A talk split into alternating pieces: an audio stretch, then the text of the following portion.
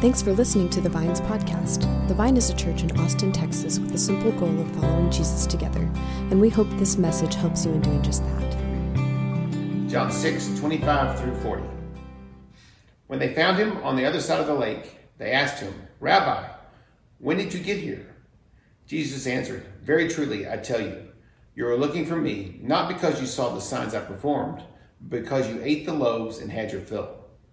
Do not work for food that spoils, but for food that endures to eternal life, which the Son of Man will give you. For on him God the Father has placed his seal of approval. Then they asked him, What must we do to do the works God requires? Jesus answered, The work of God is this, to believe in the one he has sent. So they asked him, What sign then will you give that we may see it and believe you? What will you do? Our ancestors ate the manna in the wilderness. As it is written, He gave them bread from heaven to eat. Jesus said to them, Very truly I tell you, it is not Moses who has given you the bread from heaven, but it is my Father who gives you the true bread from heaven. For the bread of God is the bread that comes down from heaven and gives life to the world. Sir, they said, always give us this bread. Then Jesus declared, I am the bread of life. Whoever comes to me will never go hungry, and whoever believes in me will never be thirsty. But as I told you, you have seen me, and you still do not believe. All those the Father gives me will come to me, and whoever comes to me, I will never drive away. For I have come down from heaven not to do my will, but to do the will of him who sent me.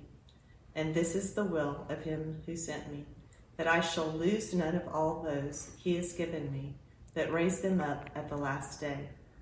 For my Father's will is that everyone who looks to the Son and believes in him shall have eternal life, and I will raise them up at the last day. This is the word of the Lord. Thanks, Thanks be to God. God. One thing I know about humanity is that we aren't people that revel in being dependent upon others. It's it's not something that we lift up, that we praise or enjoy or aspire for. Instead, what, what do we celebrate? Being autonomous, self made, self sufficient, and independent. But the interesting thing for me is that our distaste of being dependent upon anything goes completely contrary to the way of Jesus. Again and again, we find in Scripture that God seeks to move people into places where they feel more dependent upon Him. That God tries to move, move people into places and situations where they would have to reach out and ask God to, that God could provide, that they had to, to receive something from God, be equipped by God to be faithful. I'm, I'm reminded of Paul's words that we find in Scripture that he got moved to a place, a point of view where he actually saw that it is when I am weak that I am strong. One of the ways we, we see the theme of dependence within Scripture is through the notion of our daily bread. We first find the idea of daily bread uh, in Exodus, right after uh, the Hebrew nation had been delivered from slavery in Egypt. They were delivered and they were sent uh, into the desert, a place of scarcity, a place of vulnerability. And it was there that they began to feel the grumbling of the stomach and wondering how in the world are they going to be provided for. But God had plans for that desert, that place of scarcity when the people reached the desert, they began to grumble. They actually missed Egypt, where they knew that they would be provided for, but from, from slave drivers. And so God heard their cries, heard their grumbling, and began to provide them manna. Manna is daily bread that came from heaven.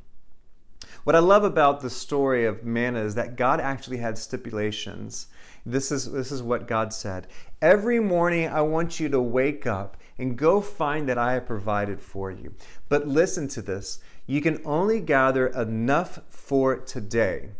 You can only have enough for today. And if you take more than what you need for today, I will turn that bread tomorrow when you find it when you wake up. I will turn that bread into spoiled, rotten food full of maggots. I wonder if that's God's opinion on what independence really looks like. But it was in that place of scarcity, that desert, where God showed himself faithful.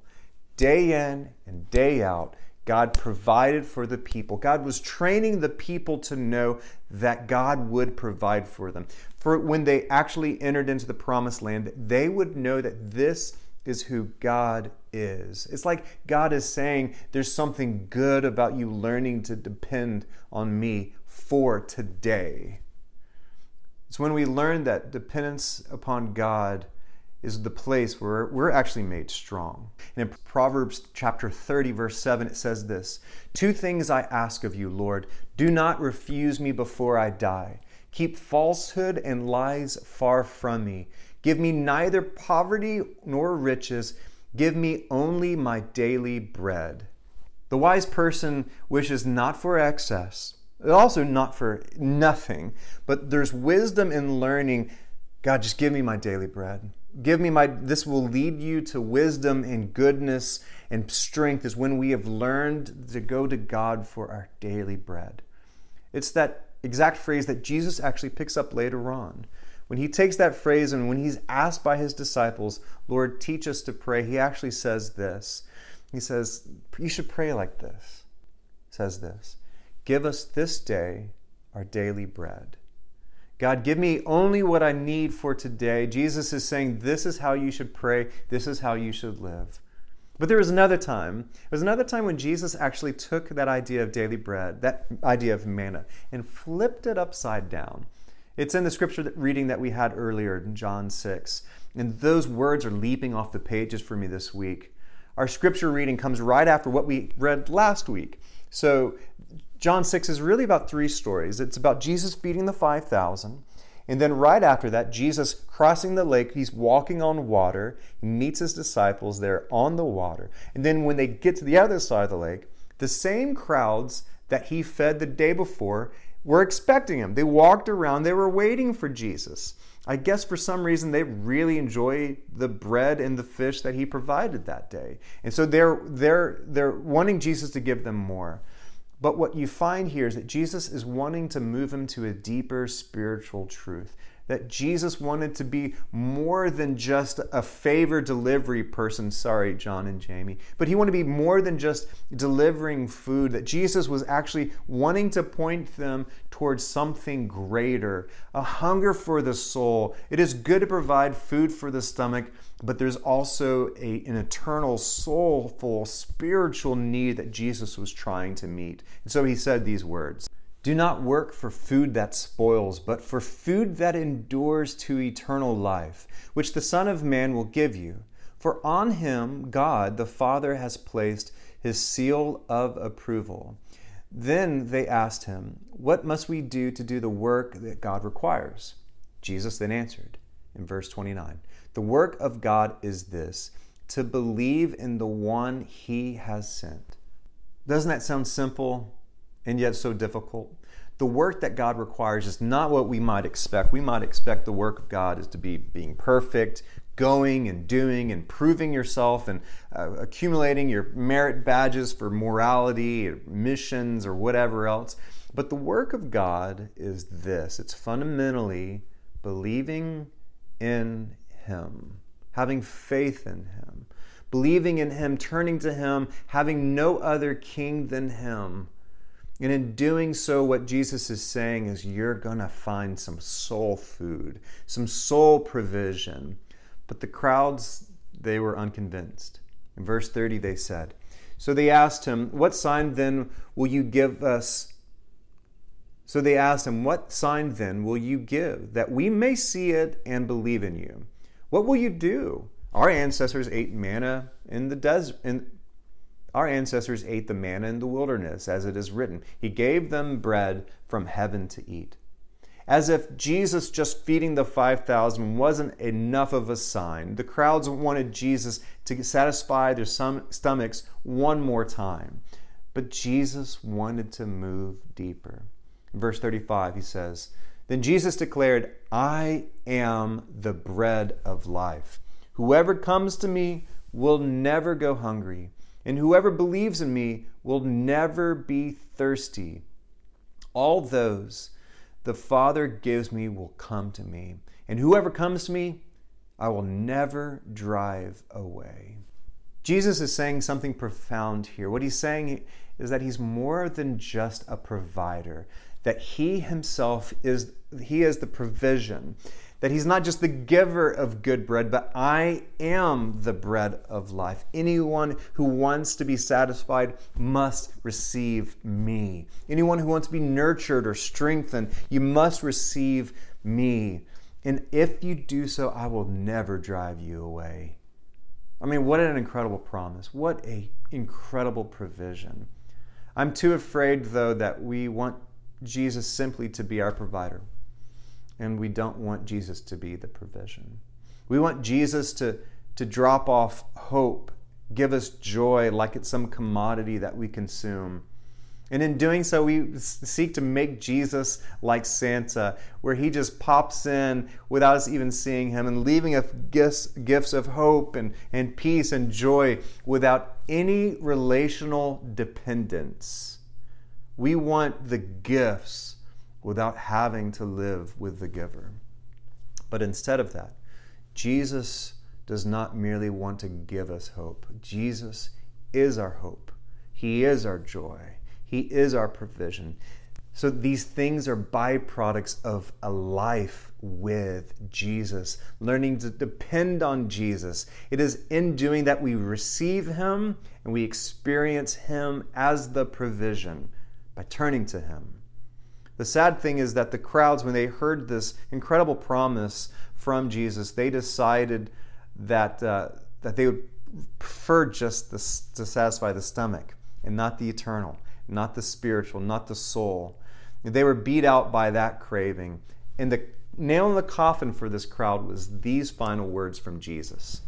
Jesus said, I am the living bread that came down from heaven. Whoever eats this bread will live forever. This bread is my flesh, which I give for the life of the world. And at that, the thousands of people that flocked to Jesus in desperation, they heard that final statement and they just turned and they walked away, leaving the bread of life there behind them.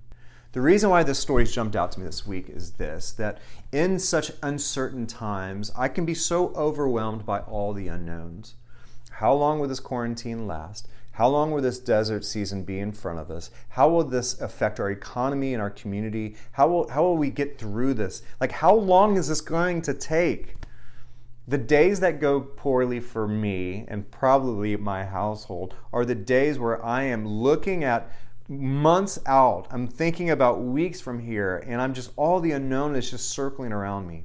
But the days that go well for me are the days where I think about today this daily bread, this provision, inviting Jesus to help me get through this today, turning to Him with my needs, depending upon Him. Those are the days that go well. We don't like being dependent, just like our prayer of confession said earlier. We don't want a daily bread. We wish it was a weekly bread, a monthly bread, an annual bread, so that we wouldn't have to keep coming back for more but I believe it's a daily bread because God is trying to convince us of this in our spiritual life that being needy before God is not a curse, it's actually a blessing. Coming to God day by day is a blessing for us. And I know that I need this right now in this season. Day by day, I might be like you. I might need patience. I might need hope. I might need some purpose. I might need some courage. What do you need for today? Have you thought about that? Maybe it's self discipline. Maybe it's the strength just to have faith that this is not a curse, this is a blessing. I want to speak that over you again. Dependence upon God is not a curse, it is a blessing. It's like Jesus is saying, Blessed are those whose tank is empty, those who are at the end of themselves, because they get to come to me and realize that I love to provide for them. And I will not provide from a distance, I'll provide by feeding you with my presence what you need for today. So may we all experience the goodness of being needy and dependent upon God. May we turn to God with what we need for today. And may we do the work that God requires, learning to believe in Jesus. May it be so.